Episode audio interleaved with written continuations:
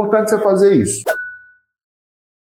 O seu cronograma precisa ser flexível. Por que que o cronograma precisa ser flexível? Imagina que você está lá estudando, está no seu segundo mês de estudo e alguém fica doente na sua família, você precisa passar dois dias no hospital com essa pessoa, sei lá, seu irmão, sua irmã, seu pai, sua mãe. E você tinha lá montado um cronograma que previa que você ia estudar naqueles dois dias. Só que não dá para você estudar. Então o que que você tem que fazer? Você tem que montar um cronograma que permita que você, inclusive, fique alguns dias sem estudar, por intempéries naturais que estão fora do seu controle. Importante você fazer isso.